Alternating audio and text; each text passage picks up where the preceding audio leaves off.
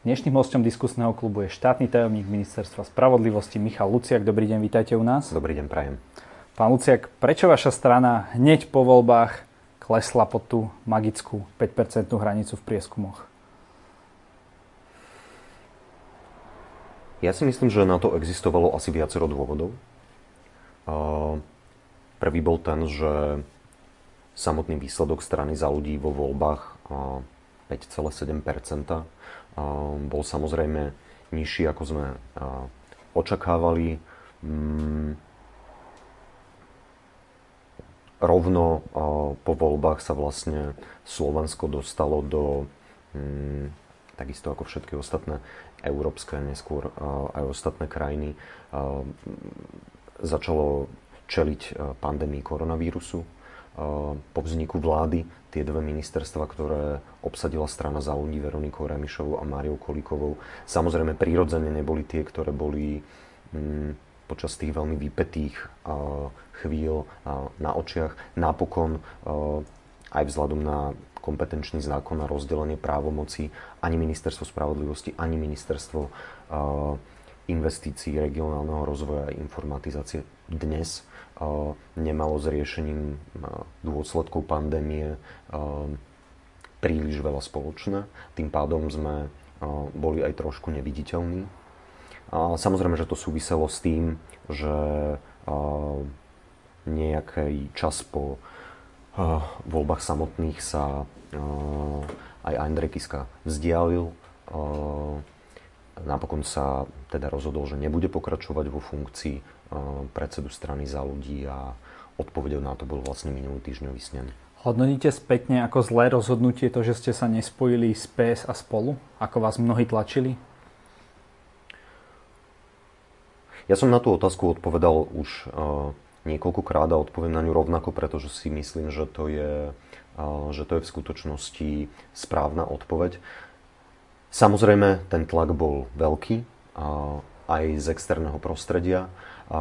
Ale nám sa všetkým zúčastneným, myslím, vtedy zdalo, že tie signály, ktoré, ktoré vysielali aj iné politické strany, o ktorých, s ktorými sa uvažovalo, že sa spojíme, pre mňa tie signály neboli príliš presvedčivé. To znamená, že ja dnes spätne to rozhodnutie nehodnotím ako chybu, hodnotím ho ako fakt, ktorý sa stal, pretože sme o ňom rozhodovali v čase nejakých vedomostí, za nejakých okolností. Neviem, či by vôbec dávalo zmysel uvažovať o tom ako o chybe, lebo jednoducho sa to stalo. Vy ste stali pred voľbou, či teda pokračovať v tom štýle široko rozkročenej strany, ako to niekto nazýva, alebo či budete SDKU 2, teda vízia Miroslava Kolára versus Veroniky Remišovej. Vy, ak dobre chápem, ste skôr boli za Remišovej víziu? Viete čo, ja sa priznám, že pre mňa to rozhodovanie v skutočnosti sa uh, uh, bolo trošku iné. Bolo trochu iné v tom, že uh, z môjho pohľadu sa tie ak vy hovoríte vízia, predstavy tých dvoch kandidátov až tak radikálne nelíšili. Pre mňa skôr to, čo prevážilo v tom rozhodovaní, bolo, akým spôsobom sa strana za ľudí bude správať v koalícii, akým spôsobom sa bude snažiť aj do budúcnosti doručiť naozaj výsledky oboch tých ministerstvách, ktoré vo vláde a vo vládnej koalícii máme, presadiť ich, samozrejme zviditeľniť ich. A pre mňa v tomto zmysle bola Veronika Remišová jasnejšou voľbou.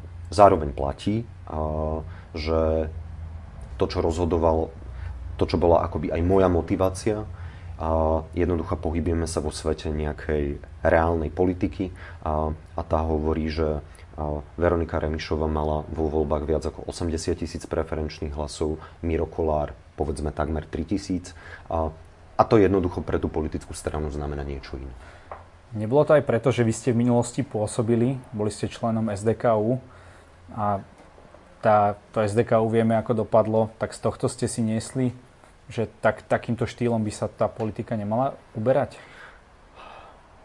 Viete čo, ono sa ťažko tá skúsenosť SDK, UDS z minulosti a dnes strany za ľudí prenáša. Dokonca si v istom zmysle myslím, že je to neprenosné. Jednoducho za tých 10 rokov alebo 8 rokov, kedy skončila vláda Ivety Radičovej, sa táto krajina veľmi zmenila. Politika sa veľmi zmenila. Podľa mňa sú to veci, ktoré sa nedajú úplne, úplne posudzovať. A áno, v tom čase bola SDK strana, ktorá bola schopná generovať voľby od volieb viac ako 15% hlasov, bola jasnou proreformnou, proeurópskou stredovou stranou, v ktorej sa stretávali aj tí konzervatívnejší, aj tí liberálnejší. Ale ja si myslím, že dnes to už znamená, aj keby sme použili tie isté termíny, v skutočnosti to znamená niečo trošku iné. Vy hovoríte stredová strana, to Možno, že keď to bude pozerať Ivan Mikloš, tak uh, mu teraz zabehne. Myslíte si, že SDK bola stredová strana napriek tým mnohým pravicovým reformám? Uh, samozrejme, podľa toho, o akej stredovosti sa rozprávame. Ak sa rozprávame na, medzi liberálmi a konzervatívcami, tak si myslím, že v tom prípade bola SDK UDS stredová strana. Áno, Ivan Mikloš bol nepochybne mimoriadne silná politická osobnosť, ktorej sa darilo dlhodobo v SDK UDS presadzovať veľmi reformný, reformný kurz. A napokon bolo to pre Slovensko nevyhnutné, aby sme ho podstúpili, pretože jednoducho v tom čase tá nevyhnutnosť štrukturálnych reforiem bola taká, že ju dokonca vnímali napriek tým ťažkým dôsledkom, ktoré tam malo na obyvateľstvo Slovenska, myslím, že aj samotní občania. Vy teraz pôsobíte na ministerstve spravodlivosti, tam sa zdá, že ten pokrok tej novej vlády funguje najrychlejšie, predsa len vaša štátna tajomníčka je teraz ministerkou. Vy ste naopak na mieste, kde pôsobila kedysi Monika Jankovská. Čo ste si tam po nej prebrali, ako to hodnotíte? Povedzte nám nejaké pikošky, to by určite našich divákov zaujímalo. Rozumiem, že by to zaujímalo divákov, ale žiadne pikošky som si neprevzal, pretože Monika Jankovská uh, uh, sa vlastne ani nepresťahovala do novej budovy ministerstva zo Župného námestia na Račiansku. To znamená, že ja som v tomto zmysle s ňou vôbec neprišiel ani do kontaktu. V skutočnosti ja som nastupoval na miesto štátnej tajomničky Edity Funtner za Most Heat, ak by som teda chcel takto schematicky sa na to pozerať. S pani Pfuntner sme sa veľmi slušne stretli, porozprávali sme sa o tom, čo zanecháva na ministerstve o nás, čím by sme tam asi chceli prísť my a bolo to veľmi korektné odovzdanie si úradu v tomto zmysle. A akým spôsobom komunikovala pani ministerka s predchádzajúcim ministrom, je samozrejme otázka na ňu. S čím vy teda prichádzate? Čo je cieľom tých vašich reforiem v súdnictve? Ak dovolíte, ja na to odpoviem uh, svojím spôsobom striedmo a skôr všeobecne, ale preto, lebo si myslím, že toto je predovšetkým priestor pre pani ministerku spravodlivosti, aby o tom hovorila. Aj v tomto formáte diskusného klubu s vami ako prvá. Uh, ale vo všeobecnosti uh, by som povedal asi toto. My sme sa zaviazali v programovom vyhlásení vlády k niekoľkým pre súdnictvo, justíciu a spravodlivosť na Slovensku k pomerne veľkým veciam. A tie postupne, predovšetkým mm, tou silou a urputnosťou uh, pani ministerky odkrajujeme a dúfam, že tým spôsobom budeme aj pokračovať. Uh, jedna z kľúčových, uh, z kľúčových vecí, ktorá nás čaká, je tzv. reforma súdnej mapy. To by malo v skutočnosti znamenať to, že tak ako dnes poznáme mm, nakreslené obvody okresných súdov na Slovensku, ktorých máme, ak sa nemýlim, 54. A, tak chceme sa pozrieť na to, aj na základe odporúčaní niektorých medzinárodných inštitúcií, že či by nebolo lepšie, a teraz to poviem príkladmo, aby v nejakom väčšom územnom celku existoval súd, ktorý sa bude špecializovať iba na trestné právo, súd, ktorý sa bude špecializovať iba na rodinné právo, súd, ktorý Nejaká sa... Nejaká stratifikácia diverzifikácia, ale v skutočnosti používame na to slovo, aby sa mohli sudcovia a súdy špecializovať. Práve preto, lebo samozrejme za tým je skrytý predpoklad, že tie konania budú tým pádom môcť byť trošku rýchlejšie, lebo sudcovia sa budú venovať len veľmi obmedzenému okruhu veci jednej agende, jednej kľúčovej agende. Znamená to zároveň, že tie rozhodnutia budú môcť byť kvalitnejšie. To znamená, že budú sa môcť tí sudcovia opierať, keďže na to budú mať, predpokladajme, viac času, aj o európske právo, judikáty európskych súdov. To znamená, aby sme sa, aby ľudia, ktorí jednoducho prídu na súd, a nechodíme tam radi, ale keď už tam prídeme, tak potom očakávame, že to rozhodnutie bude samozrejme nezákon, zákonné a nestranné a očakávame, že sa udeje v nejakom primeranom čase. Ale najmä, že tie argumenty, ktoré dostaneme, či už v náš prospech alebo v náš neprospech, budú natoľko silné, zrozumiteľné a čitateľné, že budeme veriť tomu rozhodnutiu, že bolo rozhodnuté správne. Čiže to je jedna kľúčová vec na ministerstve. V súčasnosti v už po medzirezortnom pripomienkovom konaní, alebo v ňom sú dve veľ, dva veľké návrhy hm, zaisťovania majetku a, a veľkých ústavných zmien, vrátane zriadenia Najvyššieho správneho súdu, ktorý by mal fungovať vlastne ako inštitúcia, ktorá dohliada nad výkonom právnických profesí, a, ako akýsi disciplinárny súd. A, a napríklad aj tak, aby sa neopakovala situácia spred niekoľkých rokov, kedy počas vlády jednej politickej garnitúry bol vymenovaný a obmenený celý ústavný súd. Čiže to sú také, povedal by som, že zmeny, ktoré sú najväčšie. A potom je tam aj niekoľko takých čiastkových vecí, ktoré sú ale samozrejme pre ľudí mimoriadne dôležité.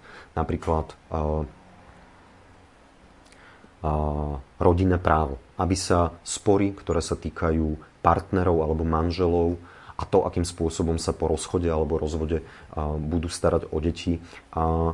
Aby to bol proces, ktorý bude trošku rýchlejší aby to bol proces, ktorý bude možno menej emocionálne nabitý, pretože prirodzene sú to ťažké životné situácie, ale najmä taký, aby sme vedeli v primeranej miere zohľadniť aj to, čo sa volá najlepší záujem dieťaťa v celom tom spore. Miroslav Kolár povedal, že sa niekedy v tejto koalícii cíti ako fackovací panák. Vy sa tak necítite? Viete čo, ja sa tak necítim. Ja si myslím, že je prírodzené, že, mm, že koalícia takýchto štyroch strán uh, jednoducho, ak by som mal použiť nejakú skratku, je oveľa väčšmi manželstvom z rozumu, ako keby čokoľvek iné. Ja mám taký pocit, že sme všetci dospelí ľudia, že aj keď máme na niektoré veci iný názor a máme ho a budeme ho vždy mať, tak vzájomne rozumieme, že aj z politických, aj iných dôvodov ho jednoducho musíme, musíme vedieť prejaviť a povedať. A ten pocit fackovacieho panáka pravdepodobne vychádza z toho, že máme nejaké záväzky, vzájomné záväzky z koaličnej zmluvy. Nie všetky sa dodnes podarilo vyriešiť, ale ja verím v akoby dobrý záujem a dobrú vôľu, aby sme nakoniec aj my sami voči sebe tie jednotlivé záväzky splnili.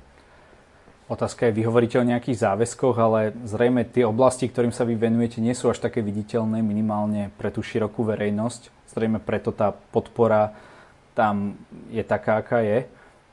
Nebolo vo vašej moci vyrokovať si niečo viac? Vtedy v tých koaličných vyjednávaniach? Viete čo, zdá sa mi to ako trochu hypotetická otázka, ale ak dovolíte, odpoviem to, čo sa mi zdá v tejto súvislosti dôležité. Ja rozumiem tomu, že pre mnohých ľudí nemusí byť rezort spravodlivosti sexy. Ale zároveň je to ministerstvo alebo rezort, ktorý aj podľa toho, akým spôsobom funguje, veľmi veľa hovorí o tom, v, kraj, v akej krajine žijeme. A nie je pravda to, čo možno bola pravda pred niekoľkými rokmi, že v zásade široká laická verejnosť by tým problémom sa nechcela venovať alebo by ju ne, nezaujímali. A samozrejme vždy budú v tom politickom diskurze dominovať veci ako boj proti korupcii alebo kvalita života, ak to mám skrátiť a, a do takýchto dvoch pomenovaní. Ale jednoducho kvalita právneho štátu, to, akým spôsobom si vynúcujeme pravidlá, ku ktorým sme sa zaviazali alebo sme sa na nich dohodli, či ich niekto porušuje, či ich niekto porušuje vedome, alebo ich dokonca zneužíva. O nás samých hovorí veľa. A strana za ľudí, tak ako si ja pamätám tie vyjednávania, nikdy svojim partnerom nevyslala žiaden signál, kedy by spochybňovala svoj záujem obsadiť rezort alebo ministerstvo spravodlivosti a obsadiť ho Máriou Kolíkovou. O, o tom druhom rezorte samozrejme sa viedli mnohé diskusie a, a ja som v končnom dôsledku rád, že, že sa nám všetkým podarilo dohodnúť, že vznikne nové ministerstvo, že bude mať také portfólio, aké má. To sú v skutočnosti tri mimoriadne ťažké agendy regionálneho rozvoja, informatizácie. To či to nie je aj veľa na jedno ministerstvo tak keby sme to porovnali... Vzhľadom na to, akú, uh, aké obrovské množstvo financií budeme čerpať, plus aké veľké máme rezervy v tej informatizácii. Áno, je to, z tohto pohľadu je to nepochybne veľký náklad na to ministerstvo a na Veroniku Remišovu, ale myslím si, že stále to nebude také ministerstvo, ako sú najväčšie ministerstva, povedzme ministerstvo školstva, práce, sociálnych vecí, prípadne obrany a možno nemám úplne najsprávnejšie informácie, ale to si myslím, že to sú stále tie veľké ministerstva. Myslíte si, že s Veronikou Remišovou už odpadne taká tá možno nemá nejak, ako to nazvať, uh, ten štýl politiky Andreja Kisku. Mnohí mu vyčítajú, že teda bol vo voľbách, potom teda veľmi rýchlo odišiel, že to už bude mhm. taká ráznejšia politika? Pretože zatiaľ sa Veronika Remišová takto rázne neprejavuje. Uh, Veronika Remišová uh, sa prejavuje v niektorých prípadoch, ktoré dokonca nie sú ani príliš známe, veľmi razantne. To chcem povedať ako prvú vec. A druhú vec, samozrejme, ona sa jednoducho uh, uchádzala o post predsedničky strany za ľudí, ale myslím, že taký istý bol zámer aj Míra Kolára, a že pôjde do toho naplno, že pôjde do toho s vedomím situácie, v ktorej sa nachádzame a že urobí všetko preto, aby, aby jednoducho tu bola neustále, aby nás reprezentovala, aby hovorila, čo si myslíme a akú politiku budeme presadzovať. Ale presadila aj to, že, ak sa nemýlim, tak na vašom sneme ste všetkých podpredsedov volili v jednotnom hlasovaní, uh-huh. čož pokiaľ ja mám také informácie, sa nedeje ani u Kotlebovcov, že tam každý jeden podpredseda teda je buď schválený alebo neschválený. Prečo uh-huh. ste zvolili takýto systém a prečo má tá najmenšia strana uh, také obrovské množstvo podpredsedov a podpredsedov? Ako, ako ste k tomuto dospeli? Ja tomu nerozumiem. Uh, to, prečo sme hlasovali v, akoby o bloku uh, o návrhu predsedničky na podpredsedov, je preto, lebo taký sme si schválili volebný a rokovací poriadok. Mimochodom, tak to bolo aj na našom prvom sneme. V tomto zmysle to nie nie je žiaden rozdiel. A, a tá druhá vec, viete čo, ja neviem úplne posudzovať, že či podpredsedom majú byť 2, 4 alebo 7. Skôr sa mi zdá, že áno, je to asi netypické číslo na slovenské politické strany a dokonca netypické pre strany. Koľko máte tých podpredsedov? Myslím, že 7. A v predsedníctve? V predsedníctve sú od traja ľudia viac, ako boli doteraz. Nejakých 17 alebo koľko? Tak narastol nám počet podpredsedov a máme aj trošku viac členov predsedníctva, ale dokopy, ak by som mal zrátať všetkých ľudí, tak nás je myslím 23 alebo 24 v tom širšom vedení strany. Predtým nás bolo myslím 20. Čiže nevnímate to ako nejaké negatívum? Viete čo, ja si myslím, že, že nie, naopak, ja si v istom zmysle myslím, že to je, že to je dobré. Že sú tam zastúpení aj ľudia, ktorí majú možno iný názor, ako má Veronika Remišova. Aj, že pre nás to bude vždy typické, že aj v tom širšom vedení strany budú jednoducho existovať ľudia, ktorí na niekedy drobné veci, niekedy na spôsob, akým robíme veci, budú mať jednoducho iný názor. A tak to má byť. Sú, sú dnes v predsedníctve a, a, a ja si myslím, že tá diskusia bude prebiehať, ak bude prebiehať slušne, ak bude prebiehať korektne, tak v skutočnosti bude v náš prospech. Vašu kampaň viedol Roman Krpelan, uh-huh. je to tak? A teraz je momentálne generálnym manažerom strany? Uh, Roman Krpelan, ak sa nemýlim, bol generálnym manažerom uh, z rozhodnutia Andreja Kisku, uh, pretože naše stanovy hovoria, že je to rozhodnutie predsedu. A bol generálnym manažerom aj v čase, keď vlastne riadil aj mediálnu, aj teda kampaň, ktorá sa odohrávala v médiách, aj tá, ktorá sa odohrávala vlastne v území. A je ešte stále? Je stále generálnym manažerom. Áno. Či by nebolo lepšie predsa len, ak hovoríte, že tá kampaň nebola úplne ideálna, dať tam niekoho iného, nejako vyvodiť nejakú osobnú politickú zodpovednosť, je, že dať tam niekoho, priniesť tam nejaký svieži vietor? Neviem, či som povedal, že naša kampaň nebola ideálna, ale rozumiem, že to tak môže niekto Očakávali vnímať. ste viac, to ste povedali. Isté, ale to nemuselo byť spôsobené Dobre. len spôsobom vedenia kampane, Prepačte. samozrejme. Je to rozhodnutie Veroniky Remišovej. Je to jej výlučná právomoc a ona sa môže úplne slobodne rozhodnúť, že bude s Romanom Krpelanom ako generálnym manažerom pokračovať, alebo sa môže rozhodnúť, že ho vy, vymení. Neobávate sa teraz takých dvoch silných názorových prúdov vo vašej strane, alebo pomerne významné osobnosti podporili Mirakolára, na tom sneme teda bola zvolená Veronika, Veronika Remišová. Neschyluje sa tam k nejakým problémom? Keď ešte majú aj iné vízie, ako viesť tú stranu? Viete čo, ja si myslím, že my všetci sme dostatočne zreli na to, aby sme rozumeli, že jedna vec je, ako sa vedie súťaž pred snemom. A druhá vec je, že asi chápeme, že niektorá z tých možností, z tých dvoch, ktoré sme mali, prevážila. A podľa mňa tá zrelosť sa bude prejavovať v tom, že my sa pravdepodobne budeme vo vnútri rozprávať o veciach, ktoré nás budú odlišovať alebo budeme mať na ne iný názor. Ale v zásade, keď sa dohodneme, a, tak potom budeme navonok presadzovať jednu jednotnú spoločnú a, politickú líniu, tak ako by to malo byť. To súhlasím. A vy niečo, čo ste chceli vy, alebo čo možno stále presadzujete, je tá zmena volebného systému, mm-hmm. nejaké štyri volebné obvody. Vysvetlite nám, ako presne to je a ako by to pomohlo politike na Slovensku. Uh, ja by som chcel v prvom rade povedať jednu vec, že si myslím, že zmena volebného systému je len jedna z vecí, ktorú by sme vo volebných pravidlách ktoré používame, mali zmeniť. Ak dovolíte, začnem niečím iným, čo sa mi zdá rovnako, ak nie dôležitejšie. A to je to, že myslím si, že by sme vo veľmi krátkom čase mali nájsť spôsob, a ako ľuďom, ktorí sa v deň volieb nachádzajú buď na Slovensku, ale mimo svojho trvalého bydliska, alebo v cudzine, alebo všetci tí, ktorí majú... Zna- Čiže voľba zo zahraničia. Ale nie len voľba zo zahraničia, pretože o tom hovorím, že niekedy sa nám stane, že sme jednoducho mimo, mimo svojho trvalého bydliska a napríklad pri voľbách do samozprávnych krajov neviete tú voľbu vykonať inde ako na mieste svojho trvalého bydliska. To znamená, že, že nájsť spôsob napokon používaný v mnohých iných krajinách, ako si ten človek môže a uplatní svoje volebné právo pri všetkých typoch volieb, ktorých to samozrejme z technických a bezpečnostných dôvodov je možné. To je prvá vec. Druhá vec je, a myslím si, že by sme sa naozaj mali začať rozprávať o tom, či moratórium v dnešnej podobe, ako ho poznáme, dáva ešte zmysel. A či spôsob a najmä čas, v ktorom nezverejňujeme výskumy verejnej mienky, je je primeraný. A teraz nemyslím na dnešnú dobu a prostriedky, akým sa vieme k týmto informáciám dostať.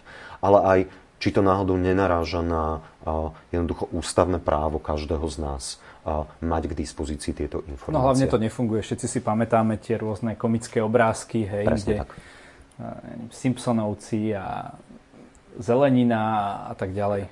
Ale, podľa ktorého si každý vlastne zistil, že kto má aké preferencie. Áno, ale ja by som akoby tú tému, rozumiem, že má aj svoju zábavnú podobu, ale nechcel by som ju zľahčovať, pretože vlastne tie voľby sú...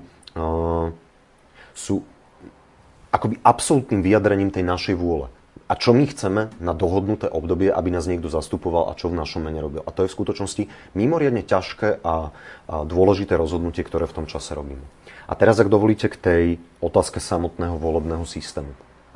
Na začiatku 90. rokov sa na Slovensku používal volebný systém, že Ľudia si volili svojich zástupcov vtedy do Slovenskej národnej rady, dnes do Národnej rady Slovenskej republiky v štyroch volebných obvodoch. Na východnom, strednom, západnom Slovensku a v hlavnom meste v Bratislave. Ak sa nemýlim, takýto, takto bolo Slovensko pri voľbách rozdelené dva alebo trikrát.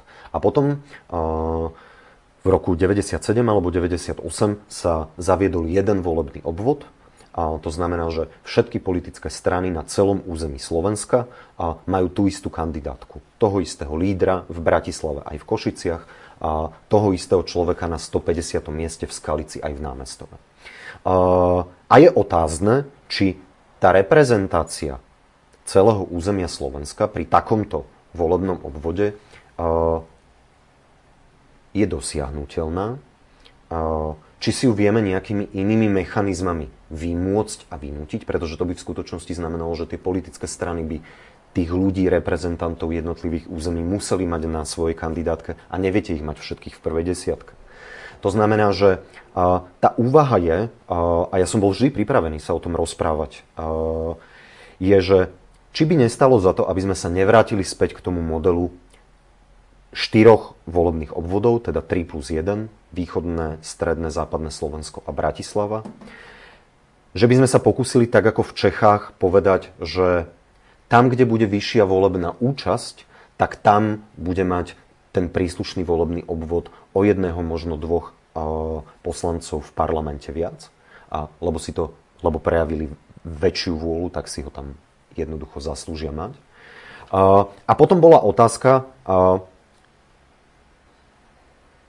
že či by náhodou nestalo za to uvažovať, že aj politickým stranám a politickým hnutiam, ktoré by kandidovali v tých štyroch volebných obvodoch, či ich ešte nejakým spôsobom neprinútiť vo vnútri tej kandidátky vytiahnuť tých ľudí z menších územných celkov.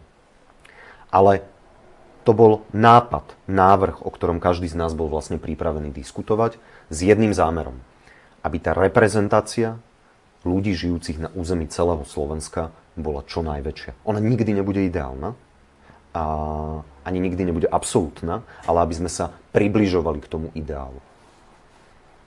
Napríklad tak Daniš hovoril, že naopak by s vami nesúhlasil, mm-hmm. hovoril, že tá politická elita je v Bratislave. Že nie je nutné vyťahovať ľudí, lebo možno niektorí nie sú až takí kvalitní v tých regiónoch. Vy máte napríklad, koľko poslancov sa dostalo za vašu stranu z Bratislavy a koľko z iných regiónov Slovenska, akýchkoľvek? O, viete čo, ja by som, musel by som sa veľmi rýchlo na tú 12 pozrieť, ale o, podľa mňa štyria boli z Bratislavy a ostatní boli mimo Bratislavsky. Ale nechcem... Ak by boli štyria, tak toto je dostatočné? Uh, ak by boli štyria z tých 12. Uh, takto. My si musíme v prvom rade povedať, že, že našich 12 poslancov v Národnej rade je úplne iná situácia, ako keby sme volili v iných volebných obvodoch. Hej? To sa stalo v momente, kedy, sme, kedy volíme v jednom volebnom obvode. Ja som veľmi dobre počúval aj tie argumenty mnohých ľudí, ktoré, ktorí ktorí sa k tomuto návrhu vyjadrovali. Mnohé z nich boli veľmi správne. Ale chcem povedať jednu vec, že, že my nemôžeme podľa mňa posudzovať tú situáciu na základe našej skúsenosti tak, ako je to dnes, keď my nevieme predpokladať, ako to bude do budúcnosti. Priznám sa, že ma trošku som vyrušený tým, a ja som človek, ktorý sa narodil v Bratislave, vyrušený tým, keď niekto hovorí, že všetko je len tu ako by to niekde inde nemohlo byť. Naopak, moja skúsenosť je, že, že v mnohých krajských a okresných mestách na Slovensku sú rovnako šikovní, rovnako kvalitní ľudia a stavať nás do tejto ako keby nejakej a porovnávať nás, v skutočnosti to považujem za veľmi, veľmi problematické. Dneska som sa vás pýtal veľa vecí, ale možno, že niečo, čo chcete našim divákom len tak odkázať, takže nech sa páči, máte priestor na túto kameru. A ďakujem veľmi pekne. V prvom rade sa chcem veľmi pekne poďakovať za príjemný rozhovor a ja využijem asi tú príležitosť štátneho tajomníka ministerstva spravodlivosti. a chcel by som povedať, že, že by som si veľmi želal, pokiaľ by ľudia dokázali vnímať a pozorovať to, čo Mária Kolíková ja, ale aj Michal Novotný ako ďalší štátny tajomník na ministerstve spravodlivosti robíme, že reprezentujeme stranu za ľudí a pomohli nám vo viere, že s nápadmi, s ktorými sme prišli, ktoré sme si aj zapísali do programového vyhlásenia vlády, aby sme ich dotiahli do konca, aby sme začali pociťovať ich výsledky. A ak sa to podarí, tak si myslím, že nielen v oblasti justície, a spravodlivosti, ale aj v spoločnosti by tá situácia mohla byť v pomerne krátkom čase, nehovorím, že hneď, ale v pomerne krátkom čase na Slovensku lepšia. Ďakujem za rozhovor. Ja ďakujem veľmi pekne.